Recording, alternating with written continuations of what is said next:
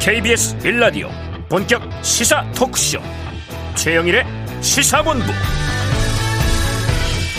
안녕하십니까 최영일의 시사본부 시작합니다 올해가 3주 남았습니다 우리는 2021년을 어떻게 기억하게 될까요? 이제 슬슬 남기고 갈 것과 가져갈 것을 정리해야 하는 시간인데요. 자, 각자 한 해를 결산해 봐야 되겠죠? 하지만 또 하루하루가 바쁩니다. 오늘도 코로나19 상황은 엄중합니다. 안전한 주말을 보내셔야겠고요. 자, 그런데 이 스텔스 오미크론 변이라는 또 새로운 것이 나오자 진단검사 관련 주식은 그 가격이 올라갑니다. 중국의 헝다그룹 디폴트에 비트코인은 또 폭락했고요. 자, 이 재난과 정치 경제 그리고 또 사회 문화가 복잡하게 연결돼서 돌아가는 그런 세상입니다. 자, 오늘 수험생들은 수능 성적을 통보받습니다. 그런데 조금 문제가 있고요. 대장동 의혹 관련해서 수사를 받던 인물이 숨진 채 발견돼서 충격을 주고 있습니다. 자, 잠시 걸음을 멈추고 스스로 물어야 할 시간이 아닌가 싶습니다. 우리 잘 살고 있는 걸까요? 자, 최영일의 시사, 시사본부와 함께 고민을 해보시죠. 출발합니다.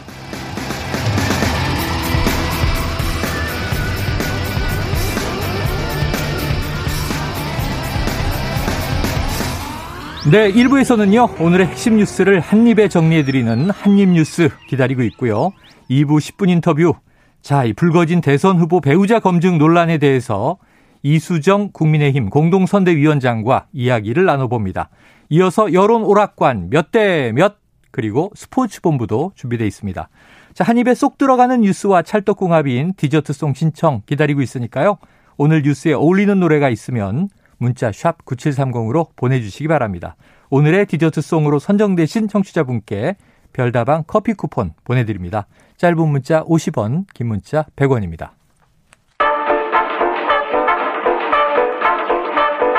최영일의 시사본부 한입뉴스 네, 오늘의 핵심 뉴스를 한입에 정리해 보겠습니다. 박정호 오마이뉴스 기자, 김준일 뉴스톱 대표 나오셨습니다. 어서 오세요. 안녕하십니까. 자, 이게 충격을 주고 있는 사건인데 다들 놀랄 수밖에 없었죠. 이 대장동 개발 의혹 관련해서 뒷돈 의혹을 받은 유한기 전 본부장이 이제 숨진 채 발견이 됐어요.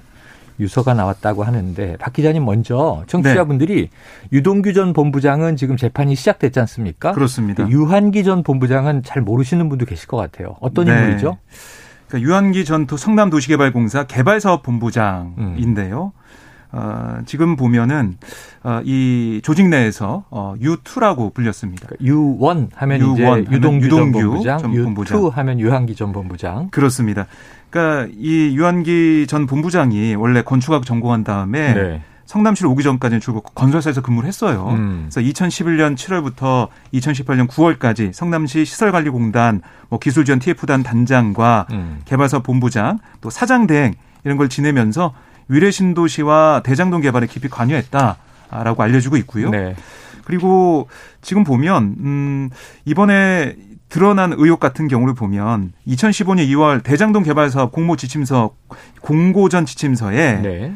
초과 이익 환수 조항을 넣자는 내부 의견을 처음 보도 보고받은 인물로 지목이 됐어요. 아, 그래요. 그런데 음. 유동규 전 본부장에게 이 내부 의견을 전달했는지는 확인되지 않았지만 네. 결과적으로 지침서에서 이 조항이 빠진 채 공고가 됐습니다. 음. 그리고 지난 10월 25일에 공개된 그러니까 황무성 전 성남도시개발공사 사장에게 사퇴 압박을 가하는 녹음 파일 음. 이게 좀 알려지면서 주목을 받았죠. 아, 그 압박을 가한 당사자가 유한기 전 본부장이었군요. 그렇습니다. 네. 그러니까 2015년 2월 6일 이, 이 유한기 전 본부장이 황 전 사장을 찾아가서 음. 당시 성남시 정책실장이었죠. 어, 이, 그 다음에, 어, 이재명 전 시장까지 좀 언급하는 듯해서 음. 시장님, 그다음에 정 실장 음. 이렇게 얘기하면서 정진상 이 지금 선대위 비서실 부실장과 이재명 이 당시 시장의 지시가 있어서 사퇴하라 이렇게 한 것처럼 보이는 음. 그런 녹취가 공개가 돼서 파장이 일었습니다. 그래서 그런 의혹이 있고 아까 말씀하신 것처럼 뒷돈을 받은 혐의. 음. 그러니까 천화동인 4호 소유주인 남욱 변호사와 천화동인 5호 소유주 정영 회계사로부터 어. 한강유역 환경청 로비 명목으로 2014년 8월 2억의 뒷돈을 챙긴 혐의를 받고 있습니다. 네. 그래서 이걸 검찰이 영장에 넣어서 4일에 4일 뒤에 이, 어, 14일에 이 영장 실질 심사를 하기로 했는데 네. 나흘 앞두고 극단적인 선택을 했습니다. 자, 그래서 이제 수사를 받고 있다가 구속 영장이 청구되자 네. 뭐 여러 가지 이제 압박과 스트레스에 시달렸겠죠. 근데 음. 극단적인 결과가 나와서 깜짝 놀랐는데 자, 김 대표님 그러면은 이 지금 이 사안 이게 유한기 전 본부장의 사망 수사에는 어떤 영향을 주게 될까요? 일단 뭐 검찰은 상당히 이제 당황한 기색이 역력합니다. 네, 뭐 당황이 당황하겠죠. 네. 근데 이제 아직 뭐 본격 예, 예를 들면은 예전에 뭐 강압 수사를 했다든지 뭐 수사 도중에 뭐 네네. 사망을 한다든지 이러면은 검찰한테 모든 뭐 화살이 네네. 돌아갈 텐데 그런 건 아니고 이제 나흘 전에 이제 뭐 이제 선택을 한 거니까 음. 다만 이제 이게 이 유한기 이제 유투라고 옛날에 불렸어요. 예, 예. 유원은 이제 유동규, 유투는 예. 유한기. 음. 근데 이제 유투 유한기 씨가 받는 혐의 중에 아까 전에 얘기했던 그 황무성 전 사장. 네. 그 황무성 사장의 사퇴 종용권은 빠져 있어요. 예, 예. 근데 이제 사람들이 대장동권 하면은 이제 이제 가장 관심이 있는 게 누가 이거를 그 설계했느냐 네. 그리고 이런 뭐 황무성 사장은 누가 그러면 사퇴하게 했느냐 어. 뭐 이런 것들에 대해서 이 사람이 규명할 수 있는 것 아니냐 음. 이제 그런 거였거든요. 당시에 이제 그, 그 황무성 사장이 녹취를 해놓은 것들을 보면은 네. 시장님 얘기 소위 말해서 이재명 성남시장 그러니까 시장님이라는 얘기가 나오죠. 시장님 그렇죠. 명을 받아서 한 거 아닙니까? 어. 그리고 정 실장 전 정진상 전 정책실장 이런 사람들 이제 이 언급이 나오니까 음. 이거를 그 뭐 이제 이재명 시장이 황무성을 쳐내고 그러니까 또 사퇴를 하게 하고 자진 사퇴 형식으로 하고 이거를 네. 설계한 것 아니냐 뭐 이런 의혹들이 있었던 건데 이거가 이제 규명하기가 상당히 어렵게 됐다. 음. 뭐 이렇게 볼 수가 있을 것 같고 뭐 윗선 수사에 제동이 걸릴 가능성이 있고 그래서 음. 특검 얘기도 뭐 오히려 더 나오고 검 여러 이유로 특검 얘기도 나오고 있고 네네. 강압 수사가 있었던 것 아니냐 뭐 네. 뭐 일단 압박을 받아서 뭐 그런 얘기도 나오고 있고 음. 뭐 오히려 지금 검찰이 수사를 못하니 특검해야 된다 뭐 이런 얘기도 나오고 네. 있고 좀 여러모로 파장이 있네요. 파장이 크다. 네. 그래서 이제 대장동 의혹이 좀 이 대선판에서 수면 밑으로 가라앉는 거 아니냐 특검 얘기도 지금 여야 쑥 들어가고요. 음. 그랬는데 지금 여러 가지로 다시 재부각이 되면서 우선 지금 말씀해 주셨지만 검찰은 상당히 좀 당황했죠. 입장이 나온 게 있습니까? 네, 지금 뭐 어떻게 보면은 검찰 입장에서는 이게 좀 예상하지 못했던 그런 일들이 예. 벌어진 거예요. 예. 그래서 앞으로 윗선 수사에 대해서는 좀 힘드는 상황이 될 것 같고요. 음. 그래서 검찰 입장에서는 다른 루트를 좀 찾아서 수사해야 되는 그런 상황이 됐습니다. 네. 그래서 이 좀 당황한 그런 모습을 계속 보이고 있고 정치권 얘기를 좀 해보면 아 정치권 입장도 지금 여러 가지가 있겠네요. 네, 그러니까 이재명 이 후보 같은 경우 오늘 아침에 음. 국회에서 관련 질문을 받았어요. 네네. 거기에 대해서는 좀 묵묵부답 하고 자리를 떠나는 모습을 보였거든요. 어. 그런데 이후에 오늘 오전에 이 서면 입장이 좀 나왔습니다. 그래요. 아, 이 고인의 극단적 선택에 대해 비통한 심정이다. 실체적 진실을 밝히기 위해서라도 조속히 특검을 추진해야 한다. 아, 이렇게 특검을 밝혔습니다. 요구했군요. 그렇습니다. 다시 한번 특검을 강조를 했고, 근데 이게 야당에서도 특검 얘기를 오늘 했거든요. 음. 그러니까 오늘 나왔던 국민의힘의 논평을 보면 네. 이거는 특검을 통해서 박, 그, 드러낼 수밖에 없는 상황이 됐다라는 어허. 얘기를 하고 있고 네. 그리고 심상정 후보 같은 경우도 이 특검 말고는 이제 다른 방도가 없다라고 얘기하면서 뭐 그동안 계속해서 특검 얘기를 하면서 제3지대 그러니까 정의당과 국민의당이 특검 추천을 해야 된다 이런 얘기를 했었는데 네. 신속한 특검 합의를 계속 촉구를 하고 있습니다. 그래요. 자, 지금 민주당은 오늘 여의도 당사에서 김관영 최입의 전 의원 입당식이 있어서 상당히 좀 이제 선거에 탄력을 받게 되는 분위기인데 이제 좀 어두운 소식이 들어와 있고요. 또 오늘 오후에는 지금 TK로 가는 거죠 메타버스? 그렇습니다. 오늘 경주, 대구 일정이 예정돼 있고요. 네. 그다음에 내일 보면은 계속해서 그 지역, 경북 지역을 돌아다니면서 특히 안동, 그러니까 이재명 후보의 고향인 안동도 방문해서 음. 시민들을 만나고 이게 월요일까지 이어지는 일정이거든요. 예, 예. 대구 경북 일정을 통해서 뭔가 어떻게 보면은 좀 민주당 세가 좀 약한 곳에서 음. 하지만 이재명 후보의 또 고향이기도 하니까 네. 좀 세를 좀 모아서 지지율을 더 끌어올리겠다 이런 생각이었는데 어. 이재명 후보 입장에서는 좀 악재다라고 볼 수가 있겠어요. 네, 대장동 악재다. 얘기가 안 나오고 있다가 어. 이 사안 때문에 어떻게든 기자들의 질문에 답을 하면서 여러 가지 사안에 대응해야 되는 딱 그런 상황이기 때문에 좀 민주당 입장에서는 악재로 보여집니다. 네. 자, 이준석 국민의힘 당대표는 이거 좀 세게 이야기를 했습니다. 네. 설계자 1번 플레이어를 두고 주변만 탈탈 터니 이런 거 아니겠느냐.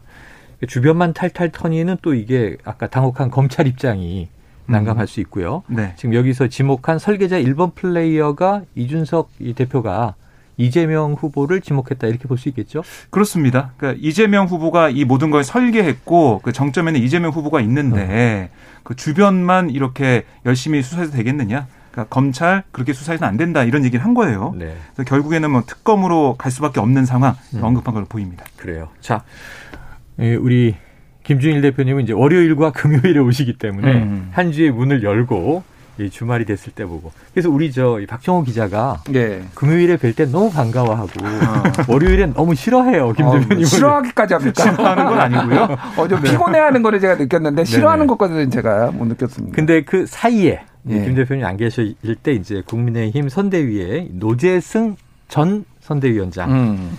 이참 여러 가지 그 이야기가 구설이 많았습니다. 어제 결국 정리가 됐네요. 그러니까 근데 어제 정리되는 과정도 네. 하루에 반전이 있었어요. 아, 그러니까 오전에 그 언론 보도에 따르면은 이준석, 권성동, 노재승 3자 네. 회동을 가졌다. 비공개 회동했다. 비공개 회동을 가져가지고 정면 돌파하겠다. 어. 뭐 이런 방침이 나왔는데 네. 오후에 이제 갑자기 사퇴로 어, 그좀 분위기가 바뀌었는데 네. 김종인 총괄 상임, 그러니까 총괄 위원장이 네. 이건 사퇴시켜야 된다. 주말이 더 지나가서 이 논란이 되면 어. 후보 지지율에도 영향을 준다라고 하면서 사퇴를 했다 네, 시켰다라는 네. 거예요. 그러니까 이게 전체적으로 보면은 일단은 어, 지금 국민의힘의 어떤 이 집단 지도 체제의 문제점을 좀 드러냈다 이렇게 볼 수도 있는 거죠. 음. 그러니까 이게 다 잘 될 때는 문제가 없을 때는 다 좋아 보이고 안될 네. 때는 이제 문제가 드러나는 거잖아요. 예를 들면 이런 겁니다. 자, 이준석은 고했어요. 음. 김종인은 스톱했어요. 어. 윤석열은 모르수했어요. 어. 나는 자, 그러니까 한번 지켜보겠다. 네네. 이게 그러니까 야, 뭐다 입장이 달랐네요. 삼두마차잖아요, 일종의. 그렇죠. 네. 근데 이게 이제 우왕좌왕 뭐 이렇게 하는 거죠. 그러니까 특히 윤석열 후보 같은 경우에는 지금 국민의힘의 인사가 지금 그 삼, 사면타잖아요. 사면타. 아, 그렇죠, 그렇죠. 김성태, 그렇죠. 함익병 그리고 이제 이거 노재승까지. 음. 근데 이거에 대해서 아무런 입장이 없어요. 어. 그러니까 도대체 뭐, 뭐 하는 분이냐, 이분은 그러면은. 음. 그러니까 모르쇠로 일관을 하고 있다라는 거. 음. 그러면 후보가 도대체 누구냐. 어. 뭐 이런 얘기들이 지금 나올 수밖에 없는 거죠. 아니, 어제 현근택 변호사가 이 자리에 나와서 어. 그 얘기를 했는데 이렇게 답을 했다는 거예요. 선대위에 물어보라. 어.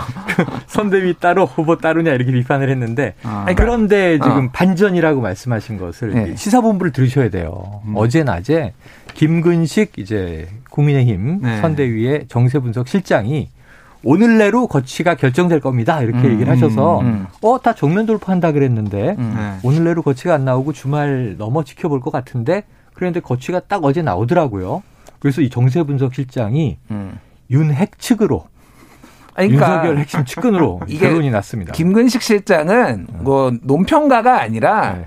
논평을 하셨지만은 사실상 그러니까 플레이어였죠. 내부자죠, 그러니까 내부자. 그분이 음. 한마디로 얘기하면 이거는 끌고 가면 안 되겠다라고 해가지고 본인의 이름을 얘기하지 않았지만은 한 것으로 보여요. 어, 제가 또 어제 그래요. 저녁에 그 김근식 실장님 만났는데. 아, 그래요. 취재 보니까. 예, 예. 뭐 이제 사실상 이분도 강력하게 조금 이거 부담된다라고 네. 얘기를 하셨던 걸로 지금 보입니다. 음. 그러니까 어쨌든 지금 뭔가 그러니까 윤석열 후보가 직접 본인이 검증을 할 수는 없는 거죠, 당연히. 네. 누군가 당에서 해야 되니까 당의 문제가 맞는데 음. 책임은 누가 지는 것이냐에 대해서 대해서 모호하다라는 거 하나. 어. 그럼 앞으로 대통령이 되면은 인사 문제 벌어졌을 때다 어. 뒷짐지고 계속 있을 거냐 대통령은 어. 윤석열 네. 대통령 만약에 음. 뭐 대통령이 어. 청와대에 물어보세요 이러면 굉장히 네, 이상한 그러니까. 거 아닙니까? 아. 네.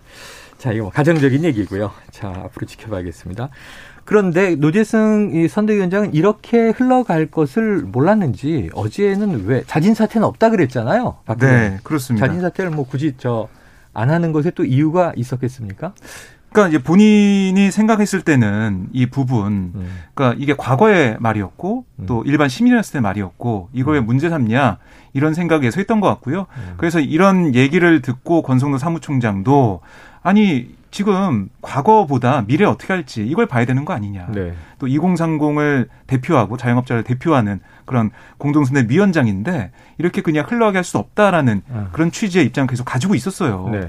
어제 보면은 이 기자회견이 갑자기 잡혔거든요. 오후에. 오후에. 예. 음. 노재승 위원장 기자회견을 보면 뭐라고 했냐면 작성 당시 상황과 이후에 관계없이 과거에 제가 작성했던 거친 문장으로 인해 음. 상처 입으셨을 모든 분께 진심으로 사과드린다. 사과가 사퇴 시점에 나왔군요. 그렇습니다. 이렇게 사과를 했는데 저는 이 좀 문장을 보면서 음. 거친 문장으로 인해 그러니까 이 어떤 그 핵심 그 핵심 내용보다는 음. 표현 자체가 아, 좀 문제가 있었던. 거 아니냐. 음. 이걸 좀 계속 생각하고 있었던 게 아닌가. 음. 아, 근데 그게 사퇴할 만한 일이 아니라고 오전까지 판단했는데 오후에는 마음을 바꾼 거죠. 왜 바꿨겠느냐? 음. 지금 나온 얘기는 이제 임태희 어, 이 총괄 어, 상황 실장의 상황 본부장의 네. 얘기를 듣고 음. 오후에 당사에서 만난 다음에 당에 도움이 되려면은 음. 어쩔 수 없다 사퇴해야 된다 이런 얘기 듣고 결심한 거라고 하지 않습니까? 네. 이걸 보면서 글쎄요 이게 총괄 상황 본부라고 하는데 네. 여의도에서 그래요 총괄 상왕 본부다. 김종인 위원장의 네네. 상황이고 네. 그 상황 밑에 있는 총괄 상황 본부에서 어. 결정해서 처리한 거다 네. 이런 얘기도 하고 있습니다. 상황 본부인데 네. 상왕 본부로 불린다는 또 짧게 하나만 네. 말씀드릴게요. 네. 함익병 원장 함익병 씨하고 노재승 씨하고의 어. 이 국민의힘의 반응의 온도차, 속도차가 많이 달랐잖아요. 음. 왜 이게 이렇게 났느냐를 한번 생각을 해봐야 네. 돼요. 항익병 씨는 독재를 옹호를 했거든요. 독재가 어. 다 나쁜 거 아니다. 라는 거는 그러니까 국민의 힘에서는 그거는 아닌 거야. 독재까지 가면은 이거는 이거는 이거는 옹호할 수가 없다. 어. 그리고 또 하나는 이제 여성들 얘기를 했거든요. 네네. 4분의 3만 권리는 그러면 네. 여성 유권자들의 강경 안 하니까 그리고 이수정 뭐, 뭐 위원장. 위원장 영입을 음. 하는 것도 이를테면은 남성 중심의 이런 이미지를 좀 희석시키려고 네네. 하는 거잖아요. 그러니까 네. 바로 손절을 했습니다. 네. 자 노재승 씨는 왜 바로 손절을 안 했느냐? 어. 이를테면은 5.18에 대한 생각들 물론 네. 이것도 좀 많이 나갔지만은 그리고 뭐 정규직 노동자에 대한 생각 네. 뭐 이승만의 정적에 대한 김구의 생각 이게 네. 예전에 사실은 이 국민의힘의 좀 강경 보수들이 갖고 있던 생각하고 크게 다르지 않아요. 그리고 이게 좀 현대사 네. 역사관 그러면은 음. 요즘은 좀 얘기가 줄었지만 네. 이명박 정부 때부터 네. 뉴라이트 사관이다. 그래서 논란이 있었지 않습니까? 예, 그러니까 음. 그것들이 기본적으로 뿌리 그리고 그러니까 5.18에 대해서 말도 못하게 하느냐 음. 해석 해석의 영역을 달라 북한군이 침입했는지 한번 얘기해 보자. 이게 어. 몇년 전만 해도 국민의힘에서 주장하던 거였거든요. 네네. 국민의힘이 아니라 전신 자유한국당이죠. 그러니까 이런 정서적인 차이가 분명히 있습니다. 음. 그러니까 이 정도는 또 안고 갈 수 있는 거 아니야라는 어. 게 분명히 있었다 국민의힘에. 네. 근데 여론에 떠밀려서 사실은 사퇴를 했다. 음. 이게 이게 굉장히 차이가 있었다라는 거 이런 어. 걸좀 이해하시면 좋을 것 같아요. 예, 아주 또 디테일한 부분을 짚어주셨습니다. 자, 지금 현재 12시 38분이 막 됐습니다. 이 점심시간 교통 상황을 한번 알아보고 계속 이어가겠습니다. 자, 교통정보센터에 이승미 리포터 나와주세요. 네, 이 시각 교통정보입니다. 상습 정체 구간을 중심으로 정체가 꾸준합니다. 서해안고속도로 목포 방향인데요. 순산터널에서 용담터널까지 4km 구간, 8탄분기점에서 화성 휴게소 쪽으로 6km 구간 밀리고 있습니다. 경부고속도로 서울 방향으로는 동탄분기점을 조금 지난 지점 3차로에서 사고가 나서 2km 구간 밀리고 있고요. 이후 수원에서 막힙니다. 달래내국에서 반포 쪽으로도 정체가 되고 있고요. 부산 방향으로도 수도권 주변 수도권 교통량이 많은데요. 한남에서 서초까지나 신갈에서 수원, 동탄분기점에서 오산까지 막히고요. 동탄분기점 부근은 사고 영향으로 더 혼잡합니다. 충청권 옥천 휴게소에서 옥천 1터널 구간은 작업으로 1차로가 차단되고 있고요. 옥천 휴게소부터 5km 구간 밀리고 있습니다. 영동고속도로 강릉 방향으로 둔대 분기점에서 부곡까지 정체고요. 신갈 분기점 부근 작업 여파로 1km 구간이 막힙니다. KBS 교통정보센터였습니다.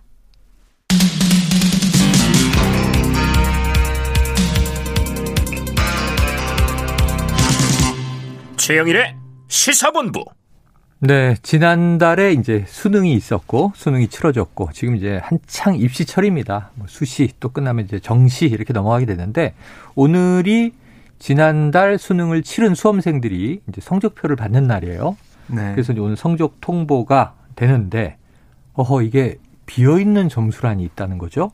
지금 생명과학 2라고 하는 과목에 문제 하나가 아, 뭐 오류가 발견됐는데 이 네. 법원에서 지금 가처분 신청을 이제 받아들인 거예요. 그래서 생명과학 2의 점수는 빼고 수능 성적을 통지한다. 그럼 이게 대입 과정이 제대로 되겠냐 말이죠. 점수 몇 점이 더 올라갈지 내려갈지 확인, 네. 확인이 안 된 상황에서. 그래서 이 논란이 된 생명과학 2 20번 문제 음. 한번 박 기자님이 풀어보시겠습니다. 이게 뭐가 문제라는 거죠? 문제? 아, 네. 저는 이 문제를 보면서 네. 아, 이걸 어떻게 풀까라는 음, 생각밖에 안 들었는데 네. 이 정답을 보면은 이, 이 문제가 좀 나가고 있죠? 지금 유튜브와 보이는 라디오에서는 네. 아, 저희가 문항을 띄워놨습니다. 다들 네. 풀고 계실 것 같은데 야. 결국에는 이게 음. 뭐이 P의 두 집단 1과 2에 대한 자료를 보여주면서 네. 설명을 해놨어요. 예. 설명해놨는데 유전자에 대한 설명해놨는데 음. 여기서 옳은 것만을 보기에서 있는 대로 골라라. 아, 보기가 여러 가지가 있고 보기가 기역, 니은, 디귿 세 가지가 세 있습니다. 있고. 음. 네, 그래서 뭐 기역 하나, 뭐 니은, 어, 기역 디귿, 니은 디귿, 기역 니은 디귿 이 중에 고르는 건데 네네. 이거 이제 답변은 기역 니은 디귿으로 됐는데 이게 아 정답은 5번 기역 네. 니은 디귿 다 해당한다 보기의 음, 내용이 했는데 대인데 이게 잘못됐다. 그러니까 아. 정답 결정 처분 취소 소송을 일부 수험생들이 낸 거예요. 이 정답 결정을 취소해 주십시오. 그렇습니다. 법원은 그렇게 하시오 이렇게 네. 된 거죠. 우선은 가처분 신청이기 때문에 정답 결정을 보류하라. 네. 법원 결정이 나온 거예요. 그래서 오늘 빈칸으로 음. 그 점수는 그러니까 이게 선택 과목이기 때문에 생명과학 2에 응시한 수험생 비율이 전체 응시생 1.5%입니다. 그럼 주로 이제 이과생들이고 네, 6,515명 네. 정도가 지금 이 점수가 비어 있는 채로 받은 거죠 우선은. 어, 그래서 저는 이 문제를 보고 이게 참 사회적으로 큰 논란이 되니까 수능이 이제 또 그만큼 치열하지 않습니까? 이 문제는 이게 우리 일반 시민에게는 아무런 의미가 없는 문제예요. 음, 음. 혹시 유전학을 전공하거나 네. 뭐 의학을 공부하는 분에게는 중요한 거겠죠. 음. 이게 뭐 하디 바인베르크 평형이 유지되는 집단이다. 음. 이게 멘델 집단인데 음. 이름은 되게 어려운데 별건 아니에요. 음. 이게 이 하디 바인베르크 평형이 이 특정 집단 내에 우성 음. 유전자와 열성 유전자의 비율은 음. 일정하게 유지되면서 이제 대대로 계승이 된다는 얘기예요. 역시 이과. 네, 야. 저 이과 출신. 잘하시네요. 지금 근데 생명과학은 아닌데 저는 공대니까. 그런데 이게 어, 그런 취지의 문제인데 이건 우리한테는 아무 일상생활에 도움이 안 되는 거잖아요. 이게 이제 선택 과목이잖아요. 그렇죠. 이거를 주로 선택하는, 그러니까 이거를 요구 조건으로 내거는 데가 의대가 많습니다. 의대가 음, 많다. 그래서 많이 이게 많이 보지는 한 6천여 명 정도 봤어요. 어, 전체 집단 예, 전체 그래서 한 45만 명이 봤는데. 예, 예, 1점 몇 퍼센트 정도 되는데 네네. 많지는 않은데 음. 이게 그러니까 뭐가 문제냐면은 일단은 최저 학력 기준이 만약에 음. 이거를 다 맞는 걸로 하면은 이 음. 점수가 변동이 되면서 또 최저 학력 기준의 그 그렇지. 기준이 달라지면서 네네. 누군가는 갑자기 이게 안 되거나 되거나 막 이런 문제가 발생을 하고 음. 약간 상위권 학생들이 있으니까 이게 한국의 어떤 대학 서열 구조상 음. 연쇄적으로 이게 문제가 생길 수가 있어요. 이 네. 사람들이 여기에 뭐 어디 지원하는데 탈락을 하면은 또 음. 지원을 해야 되고 그래서 복잡하죠. 지금 16일까지 수시가 지금 예정이거든요. 발표가. 16일까지. 예. 오늘이 10일이니까 다음 주면 끝납니다. 6일 동안 그렇죠. 네. 그다음에 17일 동안 수시 추원을 해요. 또. 어. 그러면은 이 빨리 결정이 돼야지 이게 되는 거잖아요. 어, 등록을 안 하면 이제 예. 또 복열로 충원을 하고. 근데 이제 이 소위 말해서 고득점자들이면은 이게 연쇄적으로 파도 일어날 수 있다라는 거고 요게 네. 좀 의미가 있는 게 뭐냐면은 지금까지 정답이 복수 정답 나온 거 출제 오류 여러 번 있었거든요. 수능에 음. 2004, 2008, 2010, 14년, 15년, 17년까지. 네. 근데 이 집행 정지 이를테면 가처분 신청이 2014년에도 있었는데 법원이 기각을 했어요. 어. 근데 이번에는 인용을 했다라는 그렇죠, 거예요. 그렇죠. 어. 그래서 이거는 뭐냐면은 문제 함부로 내지만 이건 수험생들이 피해 볼 수 있는 거 네. 평가원 너희 신중하게 내라고 예. 해서 이제 그런 권, 권리들을 이제 받아 네. 혼란도 네. 물론 있을 수 있지만은 음. 신중하게 내야 된다라는 거는 이제 법원이 네. 받아들였다. 더 아, 이걸 기각해도 혼란인 거죠. 예, 예. 왜냐하면. 틀린 문제를 그냥 밀고 가면 안 되잖아요. 네. 2014년에는 이 그러니까 이 집행정지 신청을 기각을 했거든요. 그때는 안 받아들였어요. 이번에 받아들였다는 거고 오늘 본안 소송이 열립니다. 이게 그러니까 네. 음. 틀렸다 맞았다를 판단한 건 아니고 오늘 판단을 한다라는 거거든요. 아, 오늘 판단. 예, 그러니까 이제 결정이 곧 날 겁니다. 예. 네, 말씀하신 대로 평가원의 안일한 대응이 도마에 올랐고 법원은 이게 신속하게 심리해서 일정의 지장을 이제 최소화하는 결정을 내렸다. 그다음 이제 평가원으로 공이 넘어간 건데 자, 이게 문제는 참 이게 틀린 문제 간혹 나오긴 합니다만 음, 네. 이게 어제 제가 이 보면서 이게 파장이 크다는 건 수험생 하나하나가 음. 점수에 인생을 좌우당하는 거 아니에요? 근데 어제 음, 그렇죠. 수험생 했는데 저 이 문제를 풀었는데 세 번, 네 번 풀어도 도대체 이해가 되지 않아서 음. 이 문제를 푸는데 음. 한 문제당 3, 4분에 풀어야 되는데 11분을 썼다는 거예요. 어. 그러니까 딴 문제를 못푼 그렇죠. 거야. 시간은 제한돼 있으니까. 음. 그래서 이 수험생은 너무 황당해 하더라고요. 그러니까 시험 망쳤다. 이것 때문에. 음. 그랬는데 이거 어떻게 보상이 돼요?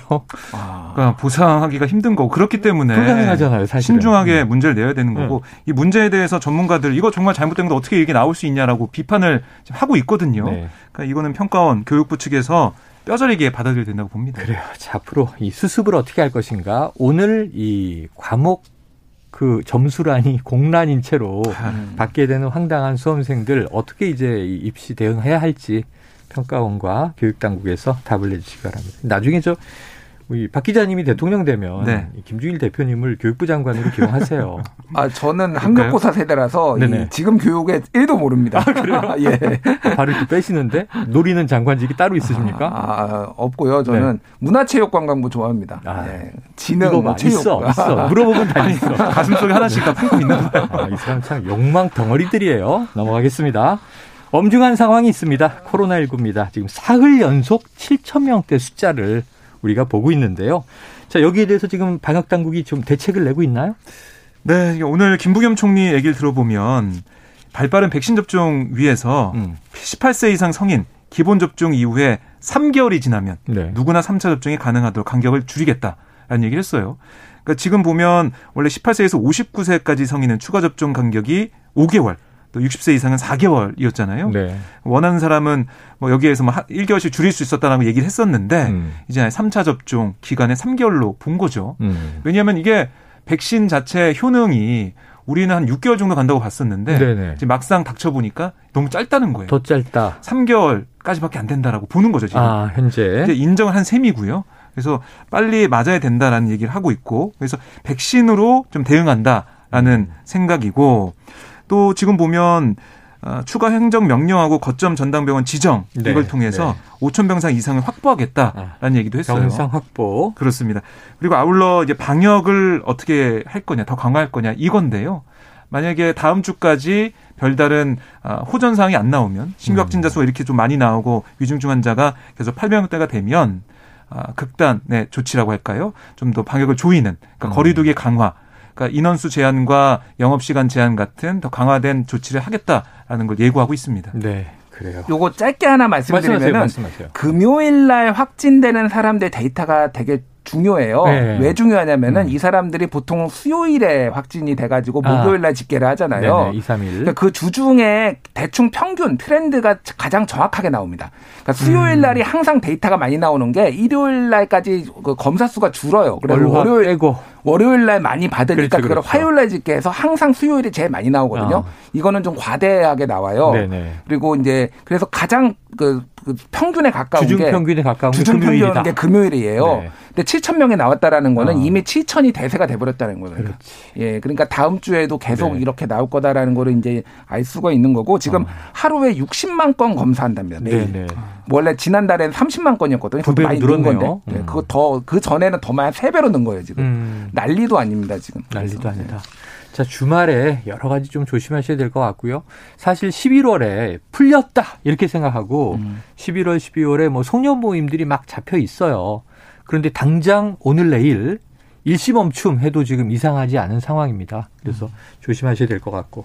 그런데 지금 문제는 뭐냐면 백신 접종이 필요하고 지금 해외 사례를 보면 3차 접종이죠. 부스터샷을 맞으면 네. 화이자는 지금 뭐 면역 효과가 25배 늘어난다. 이런 음. 연구 결과도 내고 하는데 그러니까 부스터샷이 중요하고 그렇습니다. 지금 현재 우리나라는 고령자는 4개월 만에 일반 성인은 5개월 만에 맞는 걸로 했는데 음. 그걸 3개월로 지금 당긴다는 얘기를 해 주셨잖아요. 네. 근데 고3 학생이 이 청소년 방역 패스가 위헌이다. 이런 헌법 소원을 냈는데 김주일 대표는 이건 어떻게 우리가 좀 봐야 할까요?